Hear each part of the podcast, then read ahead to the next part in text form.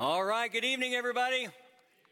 Great to see you. Thanks for being here. Thanks for worshiping with us, whether you're in person or online. We're so glad to greet you. I also want to greet any guests who are with us this weekend. If you've got a Bible with you, I want you to go ahead and take it and turn with me to Psalm 31. Let me hear your pages turning to Psalm 31. And in just a couple of minutes here, we're going to read verses 14 through 16. So just hold that ready.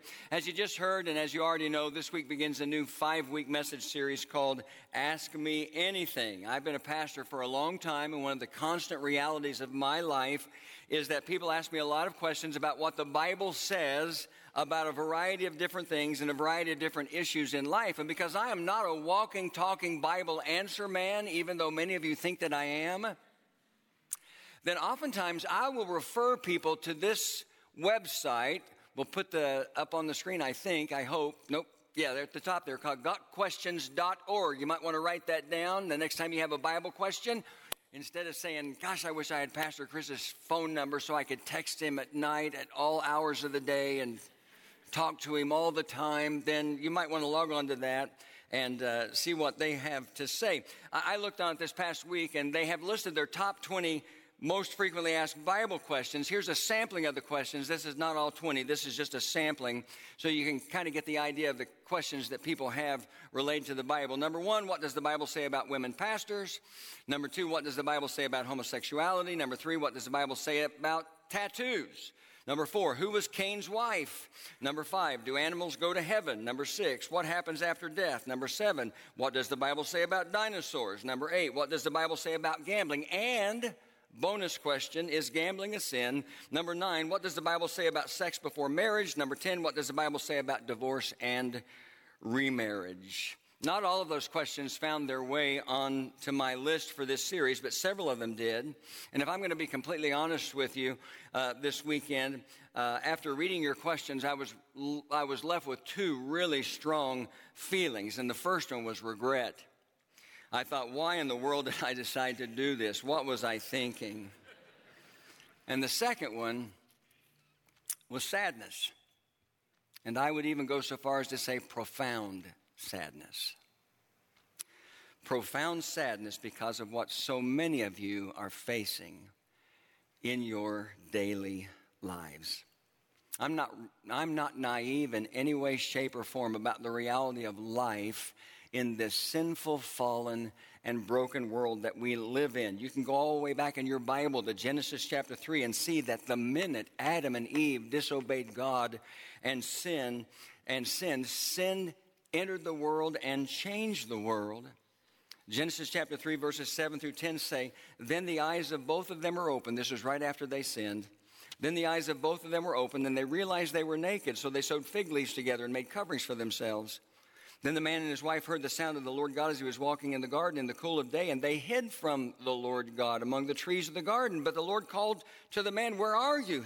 He answered, I heard you in the garden, and I was afraid because I was naked, so I hid. And that had never happened before. Before that, Adam and Eve lived in a perfect community of unity with God in a perfect world that reflected the perfect nature of God. But when they sinned, the world changed.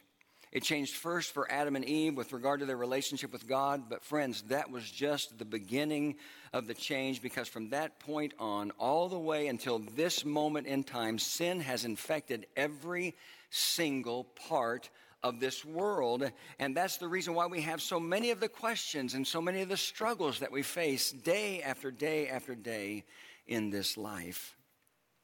So let's talk about the first question in this five week message series. And I'll tell you, choosing the questions to address was not easy. So one of the things I did was I simply paid attention to questions that were asked multiple times. And so, with that in mind, we're going to spend our time together in this service looking at the question if someone commits suicide, will they go to heaven?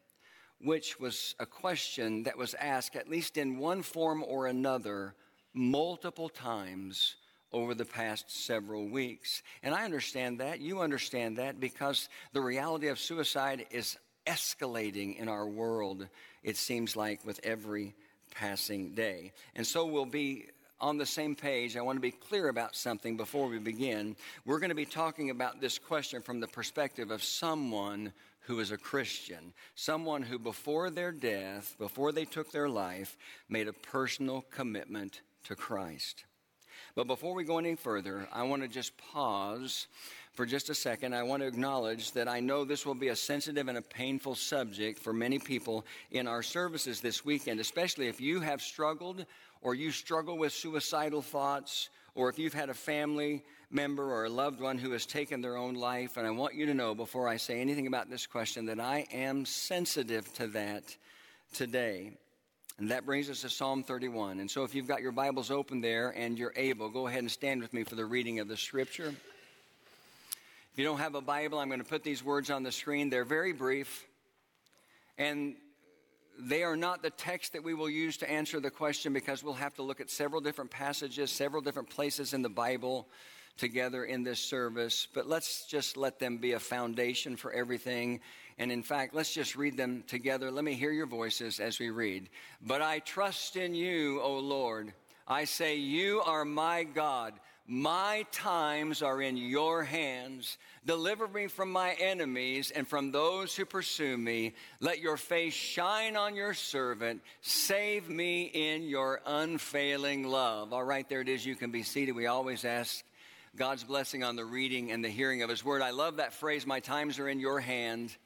And I love the words, deliver me from my enemies and from those who pursue me, even when that enemy sometimes can be ourselves.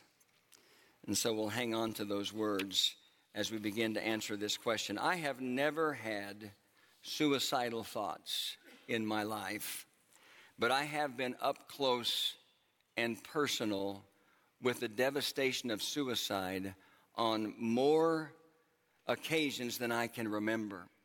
In fact, one of the things I did this past week is I sat down at my desk and I tried to make a list of all the people that I have known or all of the circumstances I've been involved in over the past 42 years where someone has taken their life. I remember when I was in my early 20s and I planted a church in Sugar Land, Texas. I was 23 years old. And uh, we had a local high school there called Kempner High School. It was a part of the Sugar Land School District. And uh, for some reason, for some reason, there was a rash of suicides among high school students.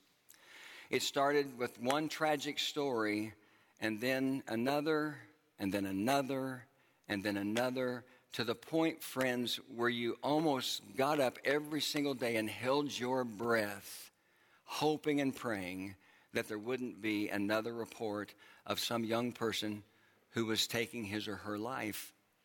And it got so bad at one point that on a Sunday after church services, several pastors and several members of churches in that community, and I was one of them, and members of our church were, were, were part of this. We went to the high school and we locked hands and made a prayer circle around as much of that high school as possible. We couldn't do the whole high school because it was a gigantic campus. It's a huge high school. And we just, we stayed there for over an hour just praying and crying out and pleading with God to intervene.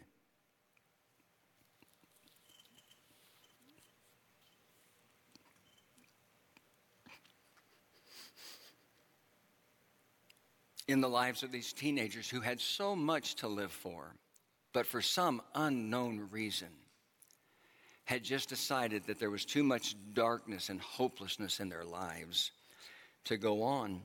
I'm sure there were other things that motivated that, but that's what is normally at the heart of suicide. In that same church, Sandy and I had a close friendship with a couple who were older than us, who were kind of like mentors to us.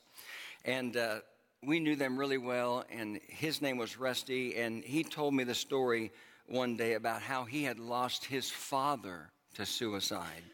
Rusty wasn't from Texas. He actually grew up in a small town in southern Illinois called Mulberry Grove. That almost doesn't sound real, doesn't it? Mulberry Grove. And I think about him every time I drive from here to my home uh, where I grew up in Oklahoma. As we go uh, down that highway, we pass right by the exit for Mulberry Grove, and that's where he grew up. His father was a committed Christian man. He served as an elder in the church, but as he got older in life, he started to have multiple health problems and multiple health issues. He went through multiple surgeries, and as a result, he was on lots of different medications.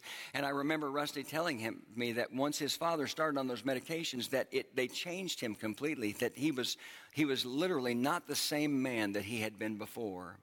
He was not even recognizable in an emotional sense to the people who had known him for many, many years. And one day they came home and found that he had taken his life in his garage. And I'll never forget that story and the, the connection that we had in that moment as he shared something so personal with me. When I led a church in Oklahoma, there were multiple times when I did the funerals for people who had taken their lives from a, from a 14 year old boy who lived across the street from Sandy and I who hung himself. 14 year old boy. I knew their family because he had a little sister who attended our church's preschool. His mom's name was Elaine. She was divorced, and his name was Jared, and he lived part of his time with, with his mom, Elaine, and part of his time with his father. And it was when he was with his father that they came home and found that he had hung himself in uh, his bedroom in their home. And it was a devastating, devastating experience for their family. I remember one summer I got a phone call from a frantic father. I remember what day it was. It was July the 11th. I remember that because it was my birthday. I picked up my phone and it was his name was Larry and he was just frantic on the phone to the point where I couldn't hardly even understand what he was saying.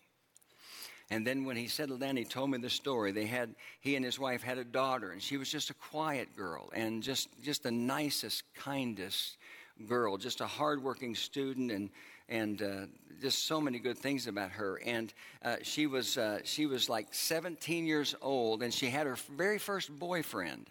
You know, she just didn't date much, and she had a boyfriend, and she used to bring him to church, so I would see him there, and I had asked about him and, and learned a little bit, bit about him. But she got concerned as time went by that he was overly possessive of her and the relationship, and so she broke up with him. Uh, and that was devastating to him. And unbeknownst to anybody, he was stalking her from a distance. And one day, this was during the summer, one day when her mom and dad went to work and she was home alone, he broke into their house, he sexually assaulted her, went out in their backyard, sat down up against the house, and with a handgun, he took his life in their backyard. I went with the sheriffs to the home of his mom and dad to inform them of their son's death.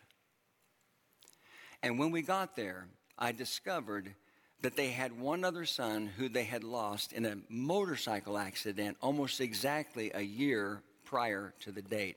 Now, let me ask you a question. Can you even imagine the emotional devastation of that?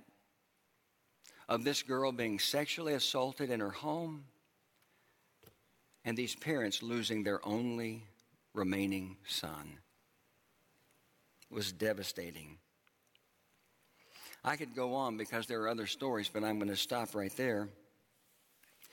There's nothing shallow and there's nothing casual about this topic, so I want to be really careful in what I say. And because of that, before we go any further, I want to ask you just to bow and let's just pray for a moment.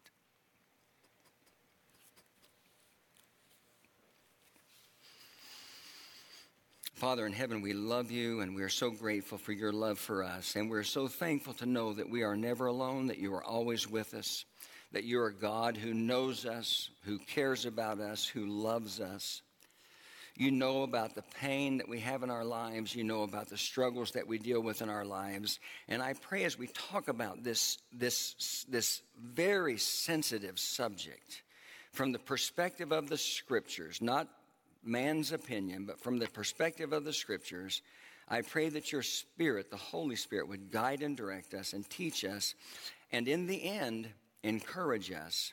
And we pray that in Jesus' name, amen.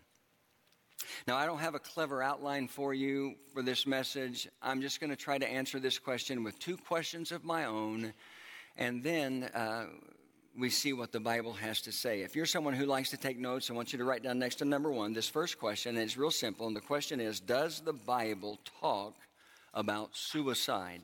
Does the Bible talk about suicide? And the answer to that question is yes.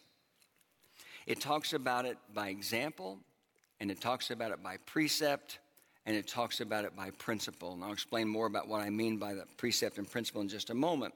First of all, the Bible talks about six different people who committed suicide. I'll put a list of them on the screen with the scripture reference, but I'm not going to spend any time talking about them in detail. The first one was a man named Abimelech, and I sent the wrong spelling of that, so we'll correct that later. Abimelech, and his story is told in Judges chapter 9, verses 50 through 55. Basically, the make a long story short, Abimelech was an evil judge that no one could seem to stop. He just did whatever he wanted, and he just spread his evil and nobody could seem to stop him until one day during one of his conquests, a woman dropped a millstone on his head and cracked his skull. Leave it to a woman to step up and solve the problem, right? She dropped a millstone on his head and cracked his skull. And the bottom line is, Abimelech did not want to be known as someone who was killed by a woman, and so he told his armor bearer to kill him. And that's exactly what his armor bearer did. And even though this wasn't suicide in the sense that he took his own life, it was suicide in the sense that he had complete power and authority over this man and told him to do what he did. And he was the reason why uh, he died. So, in that sense, he took his own life. Number two, there's King Saul. You know who King Saul was? He was the first king of Israel. He was the father of Jonathan. He was the man who brought David into the palace after David killed Goliath. And in 1 Samuel 31, verses 3 through 5, Saul was defeated in battle. He didn't want to fall into the hands of his enemies, and so he asked his armor bearer to kill him, to take his life, to run him through with the sword. The armor bearer refused to do it, and so Saul fell on his sword. The next is King Saul's armor bearer in 1 Samuel chapter 31 and verse 5. After King Saul took his life, he was so disoriented and so frightened and so unaware of what to do that he took his own life by falling on his sword as well. Next, there's a man named Ahithophel in 2 Samuel chapter 17 and verse 23. He was a one time companion of King David, but he, his relationship with David grew sour and he became involved in David's son's Absalom's efforts to try to overthrow his father. And one day, when his battle advice wasn't taken, he went home and hung himself. Next, there's a man named Zimri, 1 Kings chapter 16, verses 15 through 20. He was one of the most evil kings of Israel. He plotted his way to power through deception and betrayal. And when all of that began to catch up to him, he set the palace on fire and died in the flames. And then finally, there's Judas, and he's the one that most people are familiar with Matthew 27, verses 3 and 4. Judas was so overwhelmed with guilt and regret over betraying Jesus that he hung himself. Some people want to include the judge Samson in this list of suicides, uh, but while Samson took actions that clearly ended his life, if you know his story, he was a prisoner of the, the Philistines. They had gouged out his eyes, they had cut his hair, and and they brought him out to a big banquet to make fun of him, to make sport of him. Uh, but his hair had begun to grow back, and Samson recognized his opportunity. He actually prayed for God to give him the strength to do what he was going to do. He asked someone to put him in a place where he could put both hands on pillars that held up the building where the people were, so that in one final act of revenge, he could. Uh, bring death to the enemies of God. And that's what happened. He pushed the pillars over and the building fell in on top of him. I, I don't view that personally as a suicide. You may choose to do that because I, while Samson knew that he was not going to survive that, his intent was not to take his life, but to take it, the lives of the enemies of God. And he prayed that God would give him the strength to do that. Now, beyond those specific examples of suicide, the Bible also speaks about suicide through what we call precept and principle. And I've talked to you about precept and principle before in the past. I hope you'll remember this. Uh, precept and principle uh, are, are I, I, say to you, the Bible answers our questions through precept or principle. And this is the easiest way to understand the two. I, when I think of precept, I think about a stop sign. Uh, in that when you when you're driving up to a stop sign, you're supposed to what? Everybody say it? Stop Supposed to. Supposed to. It doesn't happen very often, at least where I live. But you're supposed to. And, and that's unequivocal. There's no question about what it means. And if you pulled up to a stop sign and chose, ah, I'm going to ignore this and go through it, and a policeman stops you, then you would have no defense. You couldn't say, I didn't understand. A stop sign is a precept, it's an absolute. And the Bible gives us precepts that teach us. Precepts are like, Thus saith the Lord statements, where there's no question about what the will of God is. But the Bible also speaks to us through principle, precepts and principles. And so if a precept is like a stop sign, a principle is like driving down the road a little bit further and you see another road sign, and this sign says drive carefully. Well, let me ask you a question. What does that mean? What does that mean for you? What does that mean for you? What does that mean for me? It might mean something different for you and me. It's giving us some direction, it's giving us some guidance, it's giving us some warning, it's giving us some advance notice about what might be ahead of us. And so uh, we take that into account as we drive. And the Bible is filled with precepts uh, uh, that, that address the different issues of life, maybe not in, uh, or principles rather, maybe not in the form of a precept where there's, there's no misunderstanding about what's saying. But if the Bible says, for example, um, you know, avoid all kinds of evil, it says in 1 Thessalonians chapter 5, avoid all evil. What does that mean for you? What does it mean for me? It might mean different things, but it's a principle that needs to guide and direct our lives. And the Bible speaks about suicide through precept and principle. Let's start with precept, and let's just make this really simple and clear. The precept is found in the Old Testament book of Exodus, chapter 20, and verse 13, where mm, God, where God gives Moses the sixth commandment, the sixth of the tenth commandment, which says, This is how it reads in my NIV Bible you shall not commit murder. That's the sixth commandment. You shall not commit murder. And it's important that we read that correctly. God didn't say, You shall not kill. He said, You shall not commit murder. What's the difference? Well, the difference is there can be times in life, maybe if you're defending yourself or you're defending your family or defending your country, when you may have to kill someone. There can be times in life when justice and righteousness, the reality of justice and righteousness, leads to the taking of the life of someone who has been found guilty of a horrific crime. That's not the same as murder. And all the way back in Exodus chapter 20 and verse 13, God said, You shall not commit murder. Now, someone might say, well, Pastor, the Ten Commandments were part of the Old Testament. The Old Testament is a part of what we call the Old Covenant. We don't live under the Old Covenant anymore. But here's the deal, friends that command has been affirmed and repeated in the New Testament. Let me give you some examples. Maybe the best one would be in the Sermon on the Mount in Matthew chapter 5, verses 21 through 22, where Jesus said, You have heard that it was said to the people long ago, Do not murder, and anyone who murders will be subject to judgment. But I tell you that anyone who is angry with his brother will be subject to judgment. Now, what is that? Well, that's an example of Jesus not only acknowledging and affirming the commandment not to commit murder, but also, and this is what Jesus does, raising the bar on how God feels uh, about the way we behave how he wants us to behave because he doesn't he, when it comes to our behavior towards others he doesn't want to focus just on our actions but our attitudes as well. Beyond that the affirmation of the command to not murder is also found in paul's words in romans chapter 13 verses 8 through 10 let no debt remain outstanding except the continuing debt to love one another, for he who loves his fellow man has fulfilled the law. The commandments do not commit murder, adultery, do not murder, do not steal, do not covet, and whatever other commandment there may be are summed up in this one rule love your neighbor as yourself. Love, and this is, this is what Paul says love does no harm to its neighbor, therefore, love is the fulfillment of the law. How about these words from Peter in 1 Peter chapter 4 and verse 15? Peter not only acknowledged but affirmed the command not to commit murder when he wrote, If you suffer, it should not be as a murderer or thief or any kind of criminal or even as a meddler. The bottom line is the Bible commands us not to commit murder. And suicide is murder in that it is, mur- is self murder.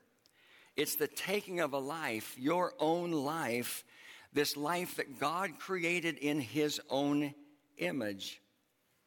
Now, in the passage we read just a few minutes ago from Psalm 31, the first part of verse 15, I told you I love those words. We'll put it up on the screen again. David wrote, David was the author of Psalm 31, and he said, My times are in your hands. That's what he said to God. My times are in your hands. He went on to say, Deliver me from my enemies and those who pursue me. And sometimes the enemy could be ourselves. How about these words on the screen from Job, chapter 1, verse 21? Job said, Naked I came from my mother's womb, and naked I will depart. The Lord gave, and the Lord has taken away. And then he says, May the name of the Lord be praised. Now, any of you Old Testament students, do you know what happened right before Job spoke those words? Right before Job spoke those words, he found out that his sons and daughters had all been killed. And he said, Naked I came from my mother's womb, and naked I will depart. The Lord gave, and the Lord has taken away. The Lord gave, and the Lord has taken away. Blessed be the name of the Lord, or May the name of the Lord be praised. Here's one more Deuteronomy 32 and verse 39. It won't be hard to tell who's speaking here.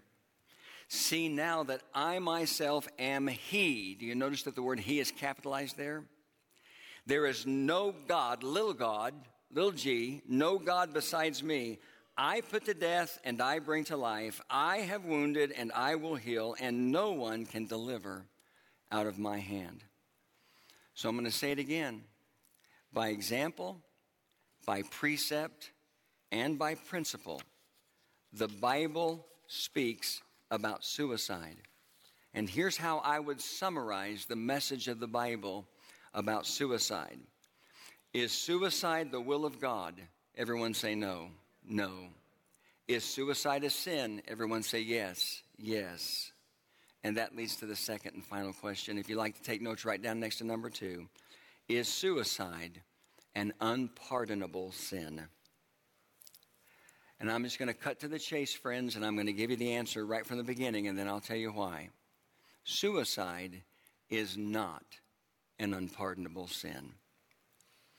I really want you to take your Bibles and turn with me. I really want to hear your pages turning to the Gospel of Matthew in the 12th chapter the Gospel of Matthew in the 12th chapter. I know I'm going to put these verses up on the screen. It'll be easy for you just to look at them on the screen. I know that not everybody likes to open up their Bible and go with me to the passages, but if you are willing, I would really like for you to do that as we look at this passage of Scripture. It's just pretty brief. The part that we're going to look at, it's Matthew chapter 12, verses 30 through 32. This is what it says. Jesus is speaking here. He said, He who is not with me is against me, and he who does not gather with me scatters. And so I tell you, every sin and blasphemy will be forgiven men, but the blasphemy against the Spirit, that's the Holy Spirit, will not be forgiven. Anyone who speaks a word against the Son of Man, remember that's Jesus' favorite expression to describe himself. Anyone who speaks a word against the Son of Man, or in other words, me, will be forgiven. But anyone who speaks against the Holy Spirit, excuse me, will not be forgiven either in this age or in the age to come.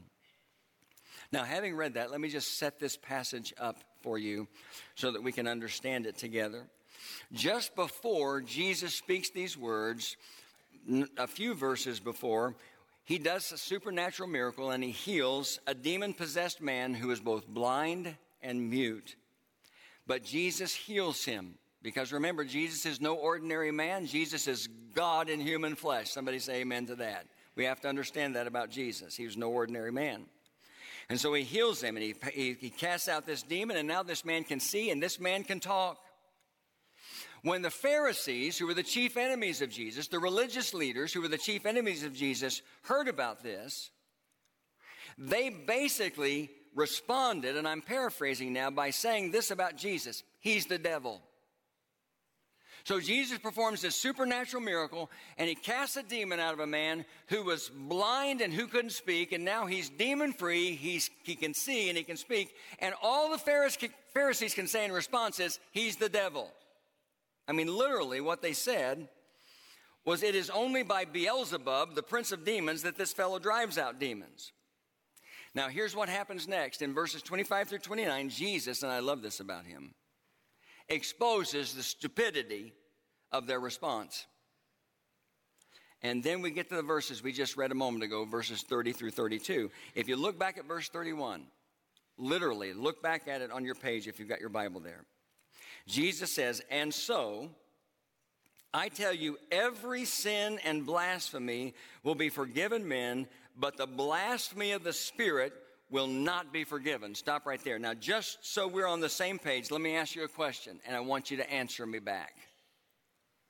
How many sins and blasphemies did Jesus say would be forgiven? Every. That's what he said. Every sin and blasphemy will be forgiven men, but the blasphemy of the Spirit will not be forgiven. He didn't leave anything out. He said, every sin and blasphemy. Now, before we move on, we need to make a clarification because I want you to understand this passage. We got to pause for a moment and understand that while under the normal circumstances, blasphemy would just fall under the category of sin as a, a, certain kind of sin. In this context, Jesus treats it as if it's a separate thing, as if it's separate from sin, and that's why he talks about every sin and every blasphemy. Every sin and every blasphemy will be forgiven. And so here's what we need to understand that word sin rep- represents pretty much everything that you would think that it represents. If I were to, if I were to just uh, capture it in my own words, I would just say, I wrote here my notes, it represents every form of ungodly and immoral thought and action possible. Every sin, every sin. But blasphemy, who Jesus is treat, treating as, or something that Jesus is treating as a septic, septic, uh, separate subject, at least in this context, would represent the conscious denouncing and rejection of God. And you need to write that down somewhere. In fact, if, I, if, it, if you were me and I was listening to me, I would write that down in the margin of my Bible in Matthew chapter 12. I would write this down that Jesus separates sin and blasphemy as two separate things, and sin represents pretty much everything you think it represents, and blasphemy represents the conscious denouncing and rejecting of God. And here's why. Think about something with me. How much more? What greater level of rejection could the Pharisees have demonstrated when it came to God? Than by seeing God up close and personal in the person of Jesus, who was God in human flesh, and seeing God in the person of Jesus performing supernatural miracles that only God could perform, and then as a result, coming to this conclusion, he's the devil. What greater level of blasphemy could there be? What greater level of rejection of Jesus could there be than what they demonstrated in this text? Now look back at verse 32. Jesus goes on, he says, Anyone who speaks a word against the Son of Man, and again, you know who he's talking about, right? He's talking about himself. Anyone who speaks a word against the Son of Man will be forgiven. But anyone who speaks against the Holy Spirit will not be forgiven. And then he adds this either in this age or in the age to come. And so basically, friends, what's Jesus saying? He's saying, you know what? You can say anything you want against me. You can say anything you want against me. You can blaspheme me until you're blue in the face, and you can be forgiven. And we know that's true. We know that's true, for example, from the life of the Apostle Paul, who wrote in 1 Timothy chapter 1, verses 13 through 14 these words Even though I was once a blasphemer, and a persecutor and a violent man, I was shown mercy because I acted in ignorance and unbelief. And then he said, The grace of our Lord was poured out on me abundantly, along with the faith and love that are in Christ Jesus. We know that you can blaspheme Jesus and be forgiven. How about the Apostle Peter, who on the night of Jesus' arrest blasphemed him with curses in his denial of knowing him. You read about that in Mark chapter 14 and verse 71. So even blasphemy against Jesus can be forgiven.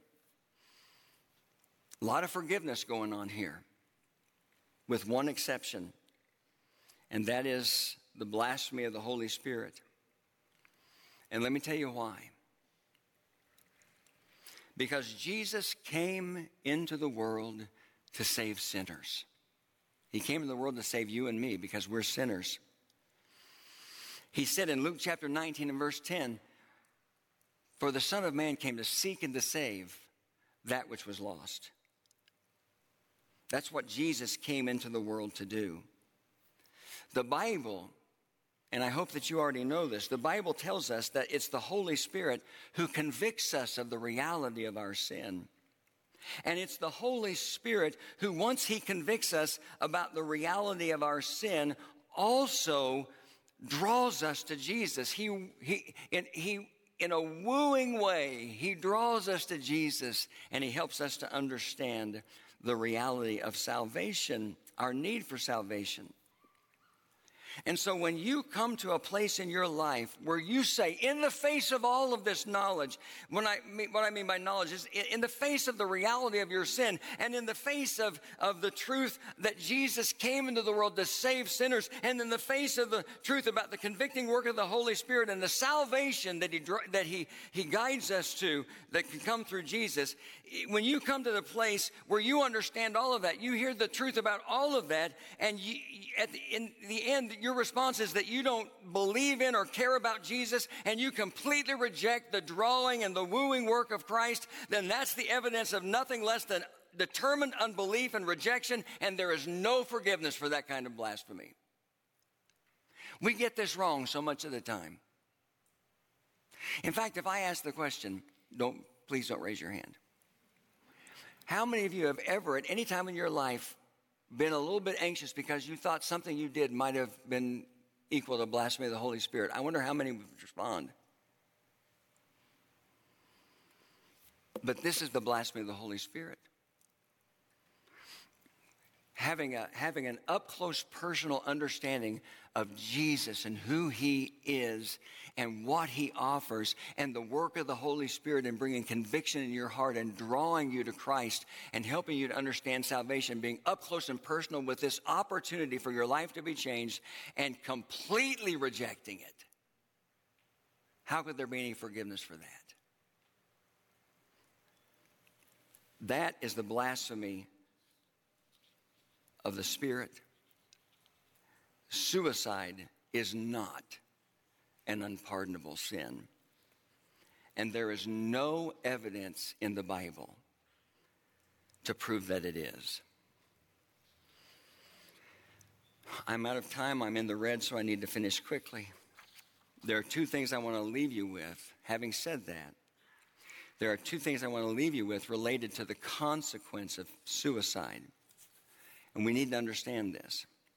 Number one, there is a spiritual consequence to suicide. I want you to look at these words on the screen from Hebrews chapter 9 and verse 27.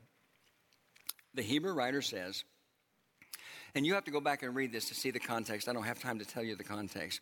But he says, just as man is destined to die once, and after that, to face judgment.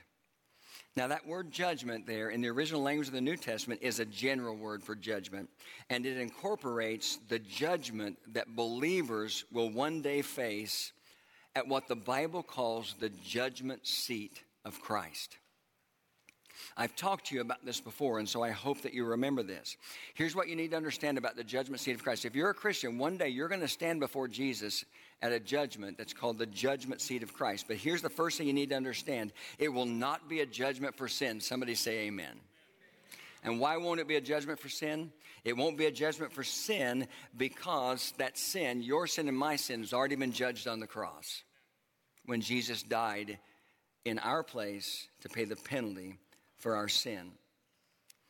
This will be a judgment that will be more like an evaluation of our lives. This will be a judgment based on how we stewarded our lives, how we stewarded the gifts that we got from God, how we stewarded our opportunities, how we stewarded our, stewarded our influence, and on and on and on. This is what will happen at the judgment seat of Christ. And this is how Paul describes it in 2 Corinthians chapter 5 and verse 10. He says, For we must all appear before the judgment seat of Christ. Now note this, that each one may receive what is due him for the things done while in the body, whether good or bad. And so there will be a receiving of rewards at this judgment seat of Christ. But there will also be the acknowledgement of rewards not given and rewards not received. And someone who commits suicide as a Christian has cut short the life that God gave them without ever having the opportunity to realize the fullness of what God created them for. And that will lead to a consequence when it comes to what God has planned for us in that world that is to come. It'll be a loss of reward. And somebody might say, well, you know what? That's no big deal. I don't care about that. As long as I'm in heaven, I'll be good. Don't be that cavalier about it because God won't be. Here's the second thing the second consequence.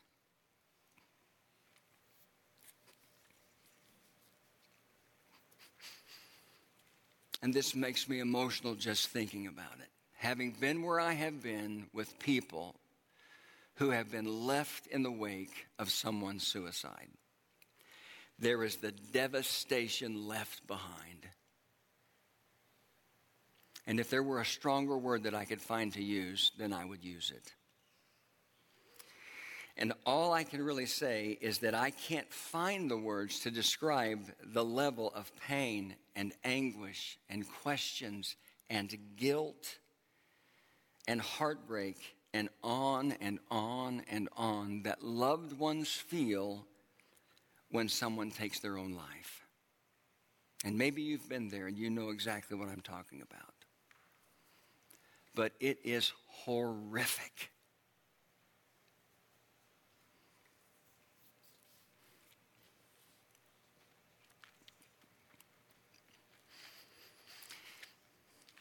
I did a lot of reading and study this past week about this subject, most of which didn't make it into this m- manuscript. But I think the one thing that I did, and I promise I'll close with this, that had the greatest impact on me was I listened.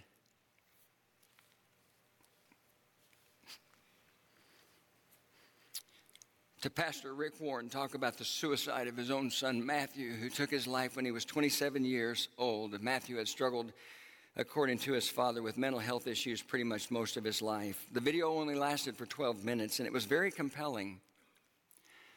But equally compelling, in a different way, were the comments that came with the video. I found it on YouTube. At the time that I watched the video, there were 1,972 comments. And while many of them were thankful for the video and the things that he shared, so many of them were very, very critical of everything that he said because they reflected the deep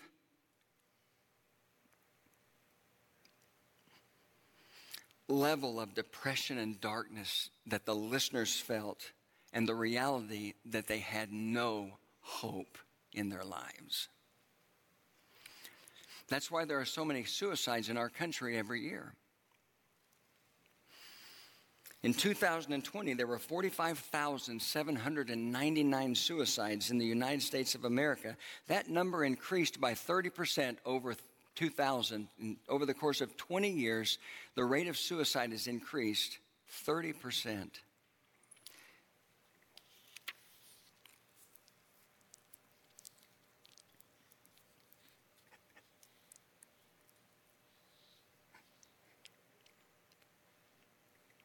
Suicide is the number one cause of death among young people aged 15 to 24.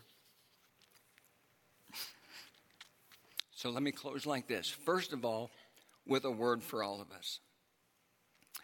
If someone you love, someone that you know, talks about suicide, even in a joking way, you have to take it serious. You can't ignore it even to the point of simply asking them what they mean or how serious they are or some question like that but you can't ignore any expression like that 1 john chapter 3 and verse 18 says dear children let us not love with words or tongue but with actions and truth galatians 6 2 says carry each other's burdens and in this way you will fulfill the law of Christ. What's the law of Christ? The law of Christ is love. The law of Christ is love God and love others. That's how it can be summarized. Here's the second thing, and this would be a word to anyone struggling with emotional pain. No emotion, no matter how good or how bad, will last forever. So don't make a permanent choice based on a temporary feeling. Please don't make that mistake. I read lots of stories of people who attempted suicide this last week. I read lots of stories, people who attempted suicide but survived, and they all, almost all of them, said that uh, one second after they made that, that choice, one second after they jumped off that bridge or they did whatever it was, they almost all immediately felt regret. I'm going to put the number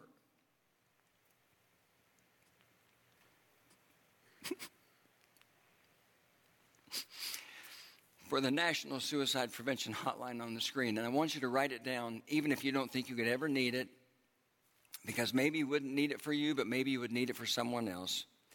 But I want you to write that number down. We'll leave that up there for just a moment. 1 800 273 TALK. 1 800 273 TALK. Write that down.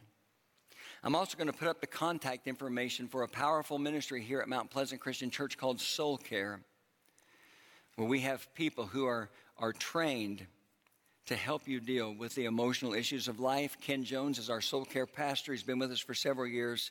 His wife, Mary Kay, is his assistant. You can reach out and find out more about soul care through either one of them. K. Jones at mpccministry.com or M. Jones at mpccministry.com. One more thing we can never forget, any of us, that we're never alone. I'm going to put some words up on the screen and I want you to read them with me. Let me hear your voices. Psalm 34, verse 18. Read them so I, uh, out loud so I can hear them. Here we go. The Lord is close to the brokenhearted and saves those who are crushed in spirit. Do you believe that? That's the kind of God that we serve. So, whatever you're dealing with in your life, I want you to remember that God's grace is sufficient to meet your need. God's love and God's mercy and God's kindness are available to you. They're, they're not things that we could ever earn, they're not things that we could ever deserve, but they are available to you every moment of every single day. You are never alone. I want you to pray with me. Father in heaven, thank you for the time to talk about this t- difficult and surprisingly deeply emotional issue, uh, I pray, Father, that it was worth our time and our study, and that we will take the things that we learn to heart, whether we are someone who is struggling with emotional issues in our life, perhaps have even had suicidal thoughts, or we, we know and love and care about somebody like that we're look, or we're looking for healing or, or whatever it might be, please, I pray that you would, would pierce our hearts with these truths. And, and, and I pray that you would remind us also of the, the depth of your love and your grace and your mercy. We can always count on those things and the truth that we're never alone. Thank you. In Jesus' name, amen. We're going to stand together and sing, uh, doing things a little bit different this weekend. We're going to sing a couple of songs here to close. If you're a prayer counselor, would you come down during the first song, the first song? And uh, if you have some kind of a need tonight, uh, we would love you to come and let somebody pray with you or pray for you. If you struggle, if you're just struggling emotionally in your life, uh, don't worry about what anybody might think about the reason why you would step out. Just come down and let somebody pray for you. If you just got a burden, let somebody pray for you. And, and we'll do that for the first song. And then once that's over, prayer counselors, unless you uh, still are praying with somebody, you can return to your seat. And then we'll just close with worship in the second song. So if you're a prayer counselor, come on down right now so you can be seen. And this is how we'll close.